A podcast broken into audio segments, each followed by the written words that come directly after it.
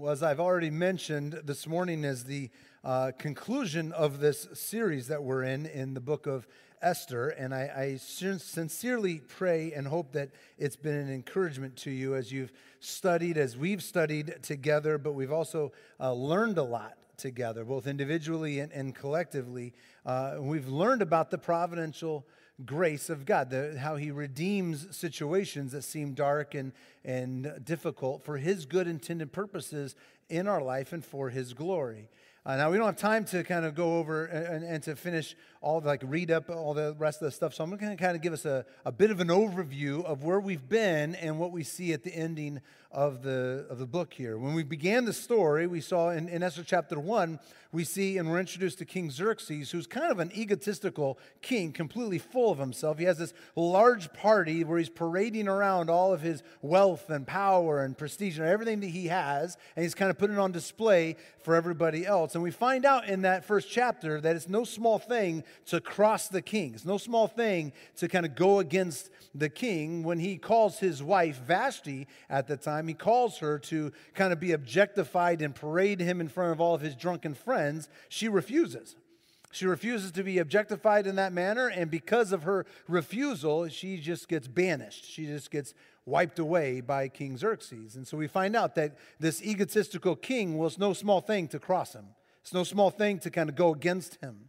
Well, then in Esther chapter 2, we're introduced to Esther, who's a young orphaned widow or, or young orphaned uh, Hebrew girl who's being raised by her uh, older cousin Mordecai, and she, through a difficult situation in her own life, her family has, has passed away, and so now she's being uh, raised by her older, her older cousin Mordecai. And through another tragic means, she's ripped out of that family and brought to the city of Susa to serve the king in his harem for the rest of her life, that she would just simply serve there, whatever his beck and call, she would just come and do that. But well, we discovered as she was brought to the the, to the palace that day that not only her outer beauty, but there was something about her inner character that she finds favor with the king and with those around. And she's crowned the next queen of Persia.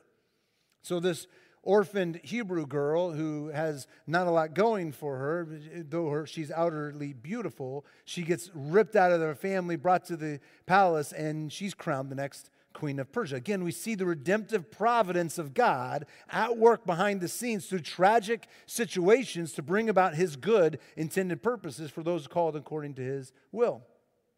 But then we're introduced to the antagonist of the story, the evil Haman, and his grudge and his anger against the Israelite people. And because of his anger, because of his grudge, he puts together a plan to, to completely kill and annihilate all of the Jewish people in the Persian Empire. When Mordecai hears about that, he goes over to Esther, who's now queen at the time, pleads with her to go before the king and to risk her own life to save the people of Israel, to save the Israelites.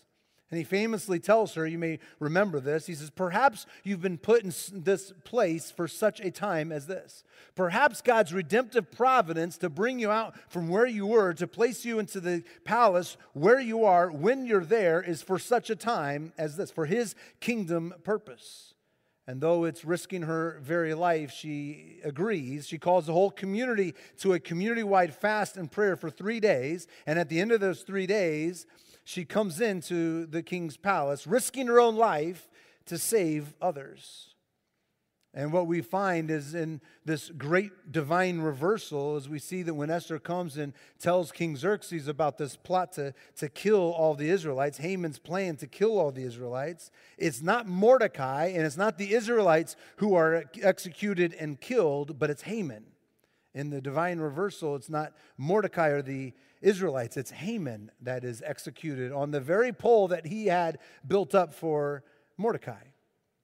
And again, you see the redemptive providence of God at work behind the scenes, even in horrific and tragic situations, to bring about good.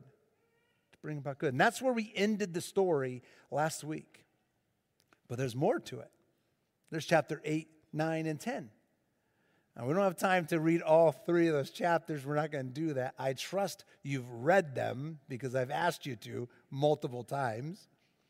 But we're going to just, uh, maybe allow me just to kind of cover over uh, briefly what happens in 8, 9, and 10. And I want to, as we do that, highlight just two things that I want us to remember as we leave the book of Esther. Okay? Esther chapters 8, 9, and 10, and then two things to how do we live our ordinary lives in the kingdom of God as we leave the book of Esther. In chapter 7, Haman is executed and, and he's done away with, and yet the law, the edict that he had put in place, was still there. It was not gone away. So, in some months' time, the Israelite people are going to face annihilation. There are people who've been deputized all around are going to come over and they're going to kill and annihilate all of the Israelite people. And so, Esther and Mordecai come up with a plan. They plead again to King Xerxes for a, for a way out. And Xerxes allows them, allows them to write a new law, and the new law is to allow the Israelite people to defend themselves against those that are going to come against them. Uh, to allow them to defend themselves against those uh, family of Haman and those that are arming themselves to come against the Israelites. So when the day comes, the day that Haman had originally planned to annihilate the, all the Israelite people, the Israelites are able to defend themselves, and because they're able to defend themselves, they win the battle. And they kill all of Haman's family, their, their sons, and all that were coming against the Israelites. The Israelites are able to win that battle, and they are saved. And they're saved. And Esther and Mordecai, they still live in Persia and they're able to care for and serve and protect the Israelite people and they're able to watch over them. Again, we see the redemptive providence of God to bring about good purposes in the lives of those called according to his purpose. We see the hand of God at work behind the scenes.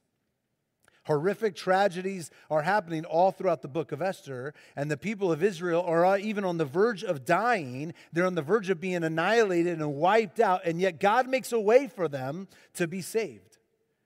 He, he makes a way where it doesn't seem like there could be anything else. They're on the verge of being completely wiped away, and yet God makes a way for them to be saved. And they set up this festival and they, they continue to remember that for years and even still today some Jewish people, some Jewish parts of Jewish families will remember this story and they retell the story. And that's what we see in Esther 8, 9, and 10. So, as we've done over these last few weeks, let me suggest a couple things. And today, I'm just going to suggest two things that will help us to be kingdom people in our everyday lives as we leave this book and as we continue on our way. Just two things for us to consider this morning. And the first one is that the kingdom way of non vengeance. There's a kingdom principle, a kingdom way of non vengeance. Now, I know I said I wasn't going to read the rest of the story, but I do want you to draw your attention to a couple of, a couple of verses in Esther chapter 9, because there are three verses that repeat the exact same phrase three times in Esther chapter 9. And whenever the scriptures repeat themselves, they ought to perk up our ears to pay attention. Why is the writer repeating themselves a couple times? Three times repeated the exact same phrase in Esther chapter 9. The Israelites, we're told, are able to, through this new law, to defend themselves against those who hated them, those who are taking up arms and fighting them. They're able to defend themselves. But in Esther chapter 9, verse 10, it says, They did not lay their hands on the plunder. They're able to defend themselves, they're able to take care of them things, but they don't lay their hands on the plunder, on the property of those that are coming against them. The law said they could. The law said they could defend themselves, and anybody that they defended and they killed, they would take their property. But in verse 10, it says they did not lay their hands on their plunder. And then they killed the sons of Haman and others in the city of Susa. But in Esther chapter 9, verse 15, it says they did not lay their hands on the plunder. And then all throughout the provinces of Persia, all throughout King Xerxes' his reign, all where they are, wherever the Jewish people protected themselves, in verse 16 of Esther chapter 9, it says, they did not lay their hands on the plunder. Three times the author repeats three times that they did not lay their hands on the plunder. They didn't take for themselves the property of those who were coming against them, those who were coming to annihilate them, those who were coming to, to fight them. They did not take the, plan, the plunder, they did not take the things that they even, the law said they could have taken, but they didn't take them. So, why do I bring all that up? Why do I point us to the fact that in Esther chapter 9, three times it's repeated? Well, there's a couple of reasons for it. The first, and this is the, the teacher part of me, I really hope you remember the history lesson I told you a couple weeks ago. I really hope you remember that. And if you don't remember it, go back and listen to that sermon a couple weeks ago. Because one of the reasons why King Saul fell from kingship is his battle against Agag. And we remember that Haman was an Agagite from the, from the line of Agag. And in that battle, in 1 Samuel chapter 15, we find that Saul was told to annihilate the Amalekites and to not do anything with their stuff. But Saul saw some of the plunder and it took it, and he took it for himself. Saw some of the cattle and the plunder in the land and took it for himself, the greediness and vengeance, and just say, I'm going to take it for me. Well, the Israelites aren't going to make the same mistake twice. And they don't do it this time. They don't do it this time. But another reason is they also remember the kingdom principle, or they begin to understand the kingdom principle that vengeance belongs to God. That vengeance belongs to God. While it may be appropriate and good at times to defend ourselves, to defend myself, we don't need to take revenge and be spiteful in our response. And there's a difference there. And that principle of non vengeance is fleshed out in the Newer Testament, in Jesus' teaching and the Newer Testament teaching of the apostles. And just for one sake, if you're a note taker, you want to write this down. But in, in Romans chapter 12, verses 18 through 21, Romans 12, verses 18 through 21, this principle of non vengeance is fleshed out in the Newer Testament here by the Apostle Paul. And it says this. Actually, I'll give it back to verse 17. Romans 12, verse 17 through 21. Do not repay anyone evil for evil. Be careful to do what is right in the eyes of everyone. If it is possible, as far as it depends on you, live at peace with everyone. Do not take revenge, my dear friends, but leave room for God's wrath, for it is written, It is mine to avenge, I will repay, says the Lord. On the contrary, if your enemy is hungry, feed him. If he is thirsty, give him something to drink. In doing this, you will heap burning coals on his head. Do not overcome, do not be overcome by evil, but overcome evil with good. The kingdom principle here is one of non vengeance. The kingdom principle here is to not act as judge and jury over those who we have been offended by, to not just kind of wipe them out or, or to be vengeful or spiteful or kind of go after them at whatever means necessary. The first principle that we see in, in Esther chapter 8, 9, and 10 that we can take with us. But there's a second thing I want us to point out and to consider, and that is the importance of remembrance. We're told in, in this, these three chapters that the Israelite people established a feast. The feast is called Purim. It comes from the word pur, P U R which was the dice, which is why Pastor Jake was talking about the dice today. It was the dice or the lot that, that Haman had cast to find out when the Israelite people were going to be annihilated. And so they set up this festival, they set up this feast to remember that day, and it's called the Feast of Purim. And the Israelites set this up to remember the day that they were saved, to remember the day when everything looked dark and bleak and black, and yet God made a way for them to be saved. And so, for generations to come, they would retell the story of the day in which they were saved. The day in which God, in his redemptive providence, stepped into tragedy and horrific situations and made a way for them to be redeemed and rescued and saved. Saved. Remembering is a key part of living in the kingdom of God. Remembering what God has done for us individually and what he has done for us collectively is a kingdom principle and a key part of living in the kingdom of God. To remember the day that we were saved. This is what we just did. To glance back on our life and to see ways in which God's redemptive providence has stepped into, in line with us to redeem where things looked all dark and bleak, and God made a way for salvation.